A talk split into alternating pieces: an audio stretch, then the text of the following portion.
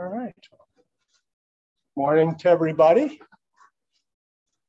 Start as usual with uh, the introductions between our Zoom audience and our uh, in-person audience here at Wilton Roads. So joining us on Zoom this morning, we have uh, Cynthia, Jeff, and Ryan. And here at uh, Wilton, we have Brannigan and Cindy and Paul, Scott, and Mark, and John, our guest of honor, and Chuck and Keith, with uh, a few more that'll be joining us uh, later just for the ordination, which hopefully uh, everybody will, will be with us for. So this morning, I, uh, I'm going to keep my comments briefer than usual, just so that we can kind of condense uh, the morning's practice into basically three hours from the opening bell at uh, 8.30 till the ordination at 11.30. So uh, in the interest of that, I just had a few things I wanted to say. And really, to start, before I'm going to turn it over to John uh, for a bit, uh, but what's what's kind of been coming up for me as uh, as we entered into this day of practice is a koan that that I uh, worked with a number of years ago a very simple one. It's kind of, it's uh, just about as simple as the moo koan. There's just a question. Does a dog have uh, Buddha nature? Actually, it's even simpler because in moo, there is an answer, moo. This is just the question. Why do you put on the, the robes at the sound of the bell? Why do we practice? Why do we do these forms? Why do we have priests? Obviously, a lot of sanghas have that question, and uh, they've answered that. They don't have priests. They're not interested in that. Don't want to have any of the forms or rituals. And that's one way of answering the koan. I mean, like most koans, it's not that you get your list of, of correct answers. The important thing is to take that koan on. So you've actually looked into it. And if you are going to wear robes and have priests and follow forms and rituals, that you've looked into that deeply. And, and you have a sense that can't be fully articulated.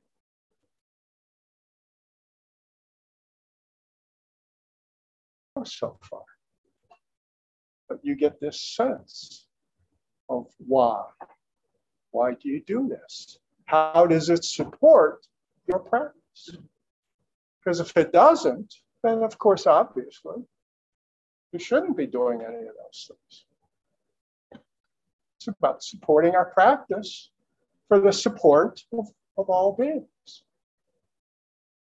Ultimately, in all the various paths and aspects that that entails. So I know it's a question that's, that John's been working with. Anybody working towards ordination. It's kind of, you can't avoid it. You can't evade it. It's there. And for those of us that come to share this with him, we should be asking that too. Why is it important? Why are we here to share this with John?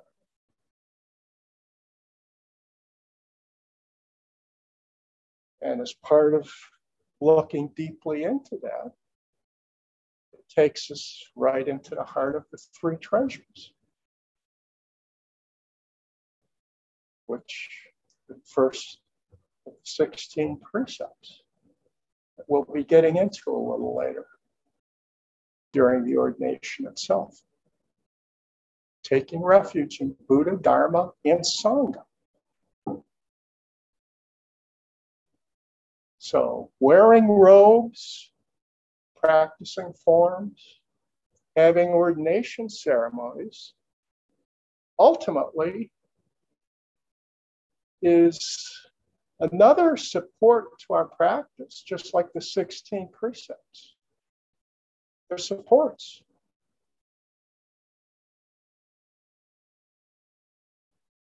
They're not the ultimate, but they support us on our path to live in the ultimate. One of the Buddhist teachings, warnings, is not to attach, cling to form and ritual. Of course, some can look at that and take away from that teaching the notion that oh, we should we should stay clear of those. That's not what he was saying. So don't attach and cling to them. And that's pretty rock solid teaching. But it doesn't equate to not using them as supports for practice. But as soon as we cling and attach to them, they stop being supports to our practice. Actually, they become hindrances, just like anything else that we might cling or attach to. So, as is true for all these aspects of our practice, they can support us or they can actually hinder us. And a koan, like why, why do I put on the robes at the sound of the bell? It's a way of looking into that.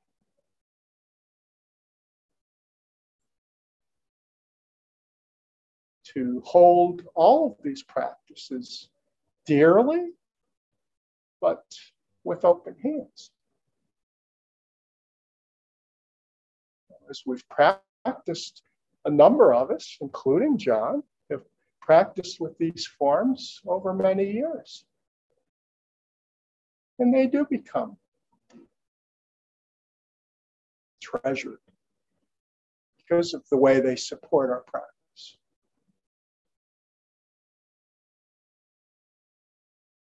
But in and of themselves, no value.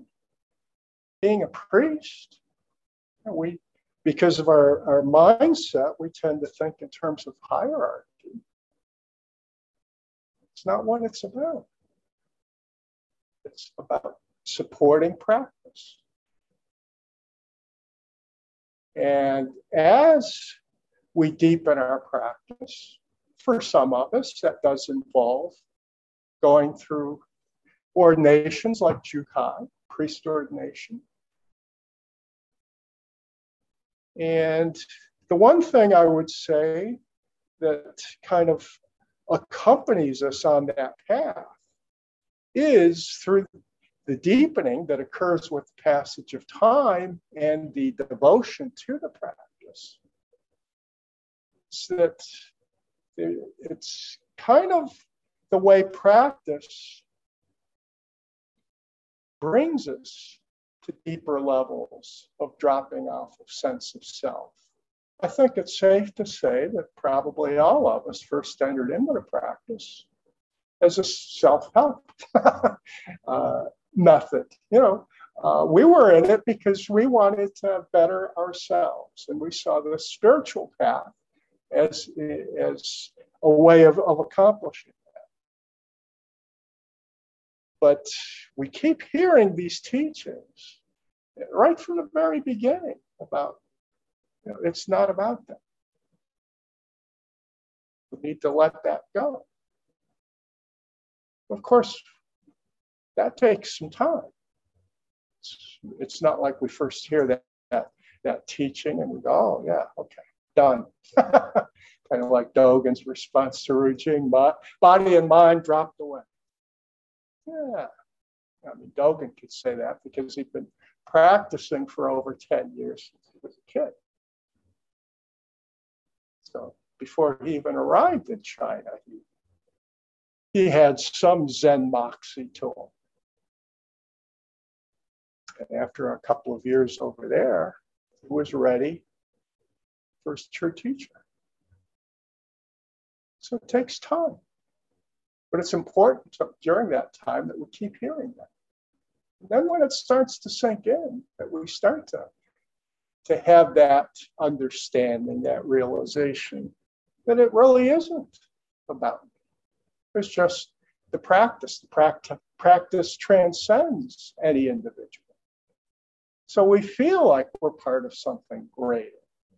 So we talk in terms of this experience of oneness, the non dual approach, view of reality.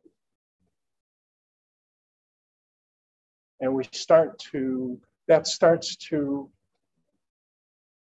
color our experience more regularly and deeper and deeper.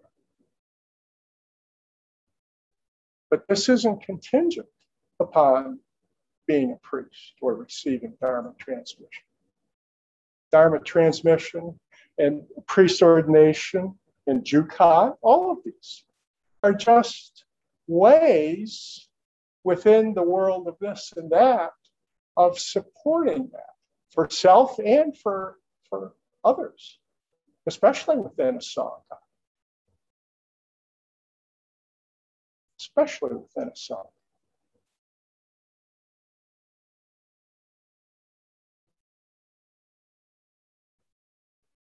So, as I said, uh, John has been, been practicing with this as he's worked over these past several years towards priest ordination. So he uh, has written lovely uh, piece of poetry that, uh, that he's going to share with us this morning. So now I'm going to plug this in.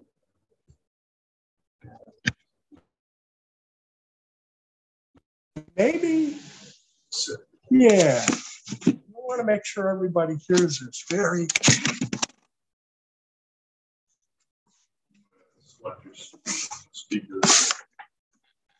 Check it automatically. I, we'll see. Um, Cynthia, when he starts talking, just kind of hold up your hand if uh, if you're having trouble making out what he said. Okay a journey. When a person attains realization, it's like the moon's reflection in water. The moon never becomes wet. The water is never disturbed.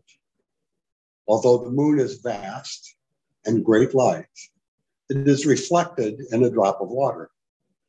The whole moon and even the whole sky are reflected in a drop of dew on a blade of grass. Hey, hey, Dogen. First conversation. So when are you going to be a priest? Never. Second conversation. Why did you ask that? You seemed ready. Three more conversations, three different Zen teachers. I don't know enough. Gentle laugh or wise smile, and some variation on that's what I thought too. But will the robes fit me? Stitching begins, thousands of refuges in Buddha, Dharma, and Sangha. Is this really what I want? Do I want the increased commitment, more responsibility? Is this my true belief? Is this how I want to spend the rest of my life? A hundred questions pondered, some great, some small, most had answers but none quite satisfying. Cliche, just thoughts. From a different source inside came a different answer. Every day vowed to fill the rose. And so I choose. I, no I, but no, no I either. All things are subject to causes and conditions, but only them? Or is one of those causes and conditions some degree of choice? Does it really matter? The sun rises, rivers flow to the ocean, and the mountains both walk and peacefully by.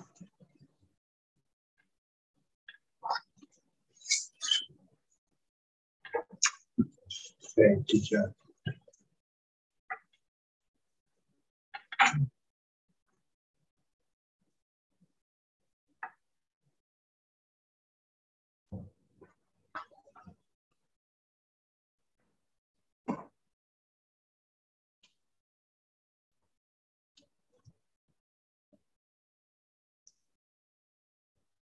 So, this great matter that we're gathering together here, usually twice a week, to uh, to explore together, to assist one another in deepening the practice.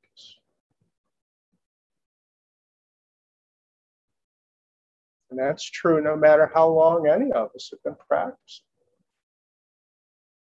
My practice is way deeper than it would be without a Crooked River Zen Center, without the group of people that regularly comes together here to practice and support me. There tends to be this sense that well, it's, it's the teachers that are that are the, the, the benefactors. We're the recipients. It's the, the wheel of, of giver, receiver, and gift. And the emptiness of all three of those aspects of reality, which is really getting to the heart of what we practice here. Uh, the three, three uh, parts of that wheel.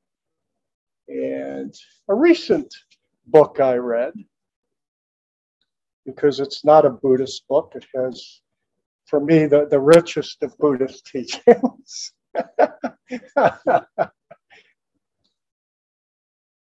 really had a massive impact on me in terms of, and it, the fact that it coincided with our working with Mountains and Water Sutra made it all the more impactful because this is about uh, the mountains and the waters, the title of the book. And I mentioned it before when we were studying that particular uh, uh, sutra of Dogen's on Thursday nights.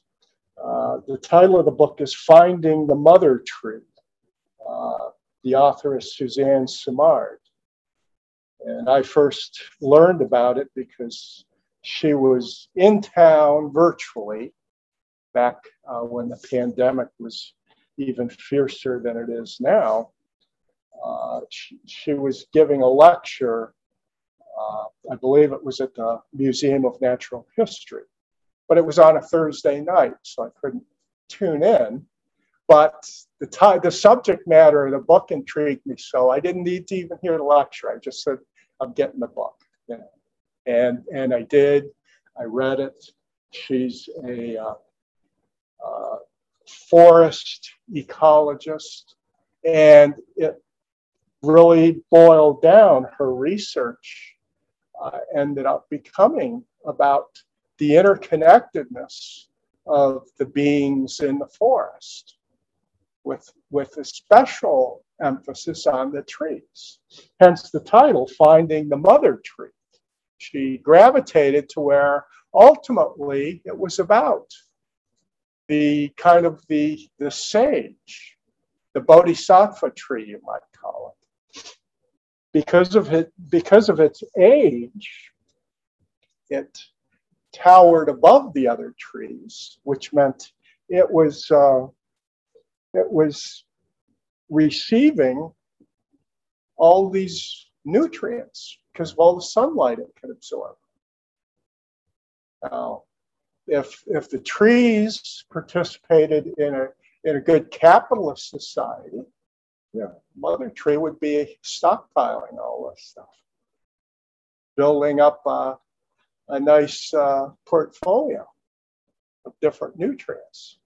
But instead, you know, it's be and and here is where mycorrhizal fungi enter into the picture.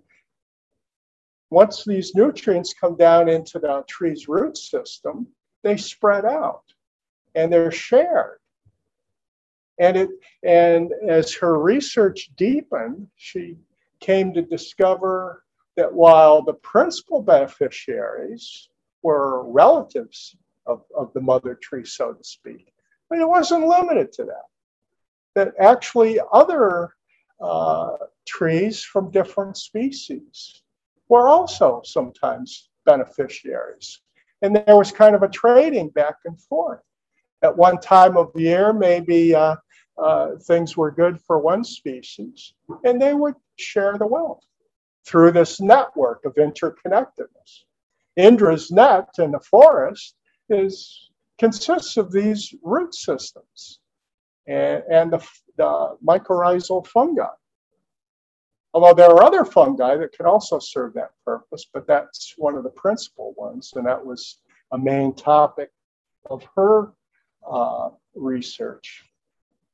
And then it took on a personal note for her because it's a book that's not just about ecology, but it's kind of an autobiographical sketch. So you follow her, her her life from childhood on.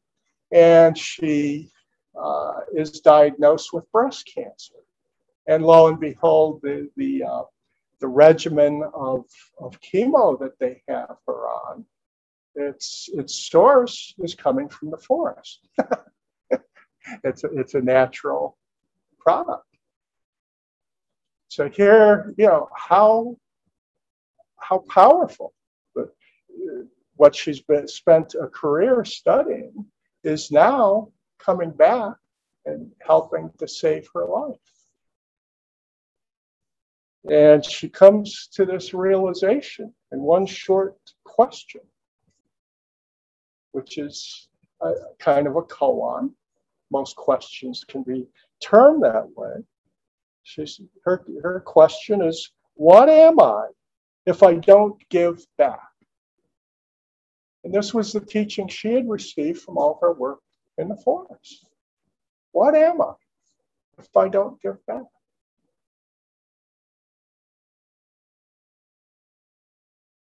And I know that's John's sense and anybody that's been practicing for any period of time and what they receive from others.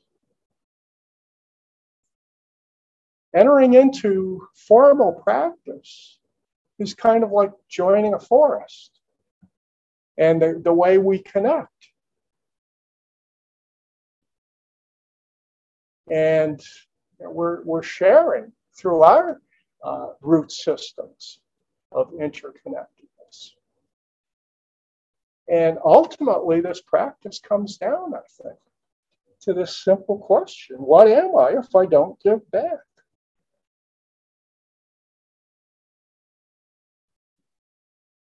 And then, with a little further reflection on that, uh, she says, Our modern societies have made the assumption that trees don't have the same capacities as humans.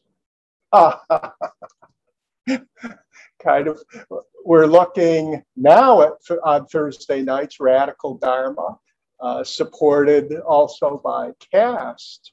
So we we create a caste system for all life. And obviously, the plant world is pretty low on that totem pole. We are superior beings. Trees don't have the same capacities as humans. That's the way we approach it. And we, we do ourselves great harm because of that, because there's so much we could learn from them. But we close that door because we're superior. They're a lower caste. And as is true with caste, it can't be changed. You can't train a tree. You can't educate a tree. A tree is a tree. And it's lower. That's our mindset. We've classified it. And they did, she goes on to saying they don't have nurturing instincts. Wasn't that long ago? I mean, that would, and she experienced this. I mean, when she first started publishing results of her research, she'd be completely ridiculed.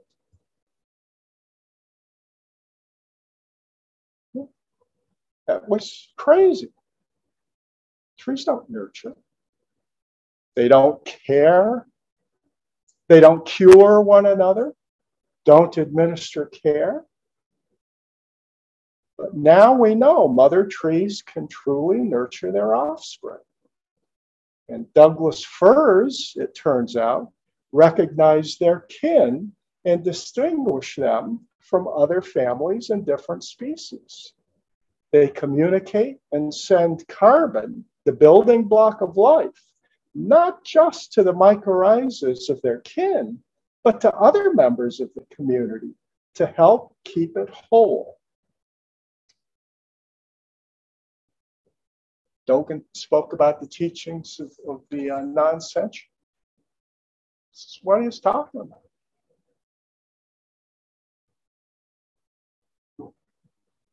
And that's what ultimately this practice is. So, ordinations, forms, and rituals are ultimately about this.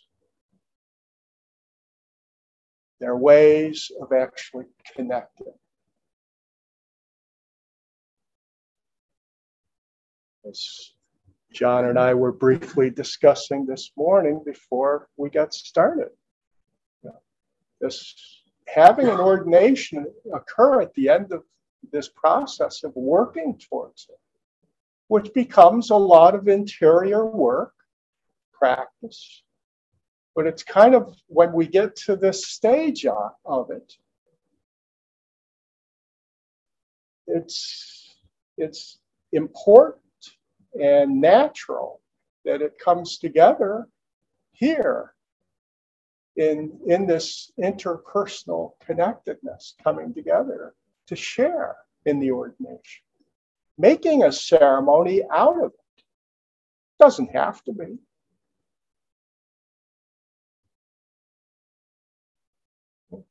Why do we do this? It's to make this practice real, not just stuff that floating around in our head and feel good. Oh, yeah, I had a, a real deep realization, understanding. It's sending it out through the root system. It's not just keeping it in our head, in our personal experience. It's to send it forth.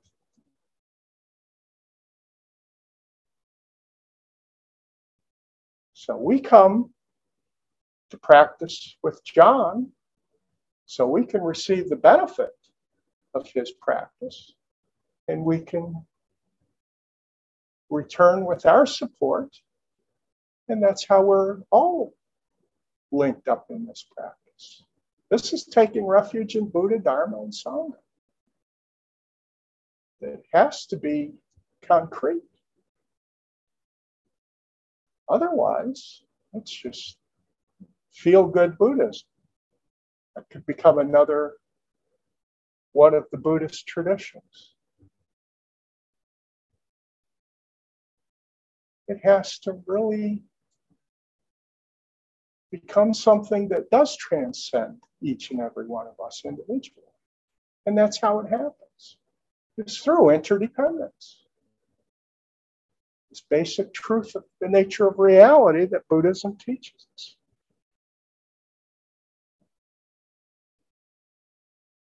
That's why we're here. That's why some of us put on robes, light candles, and burn incense, and, and strike bells, pound on mokugyos, and arrange seats, but not to entice guests, just in case they show up.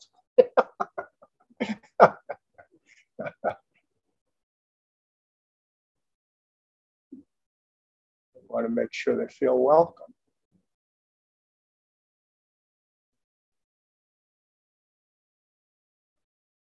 Because we deeply appreciate anybody that comes to share their practice.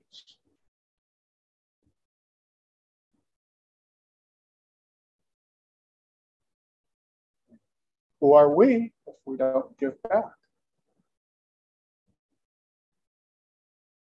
Essential koan for all of us.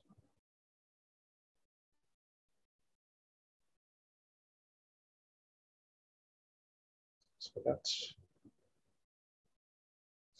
enough for me. Leave some time for any comments anybody else would like to make. The main event.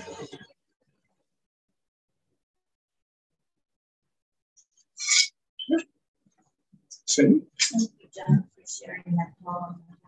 We know how much Oh, and make anybody- poetry. Anybody who's speaking may be uh, mindful of, of the microphone here so that our Zoom. So, so John, thank you for sharing that wonderful poem. We know you love poetry, so it was awesome.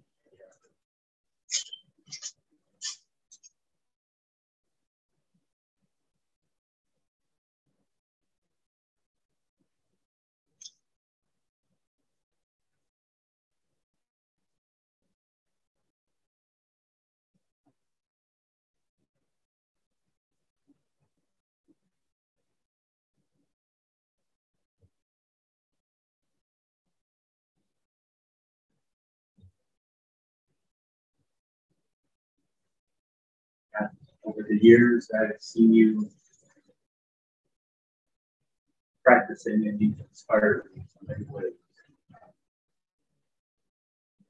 I don't know the question the answer, so. um, So insightful questions, that are challenging for us all, probably challenging you at times too. I try not to show it. I would never do that. No,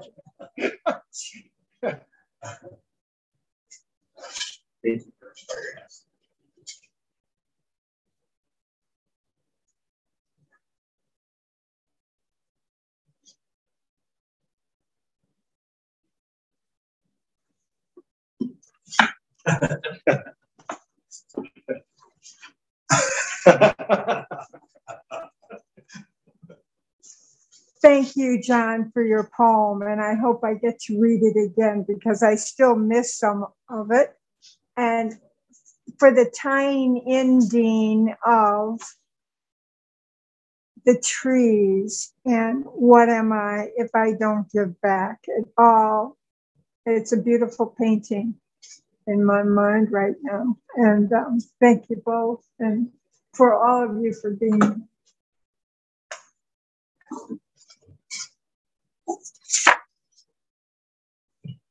That's your copy.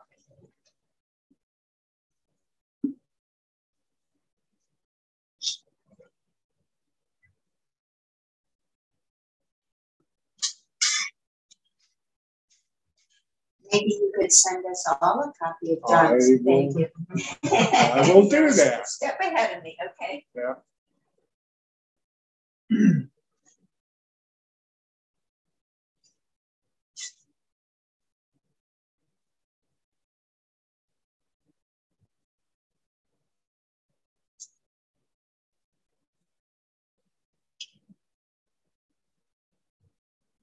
So when I look over at John, he's anxious to get upstairs and start uh, getting some robes on.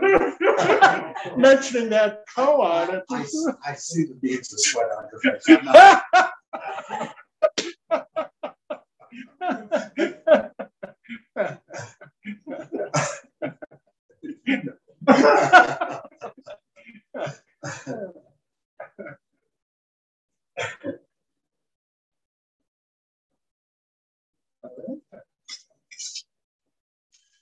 May our intention equally penetrate every being and place with the true merit of Buddha's way. Beings are numberless. I vow to save them. Delusions are inexhaustible. I vow to end them. Dharma gates are boundless. I vow to enter them. Buddha's way is unsurpassable. I vow to become.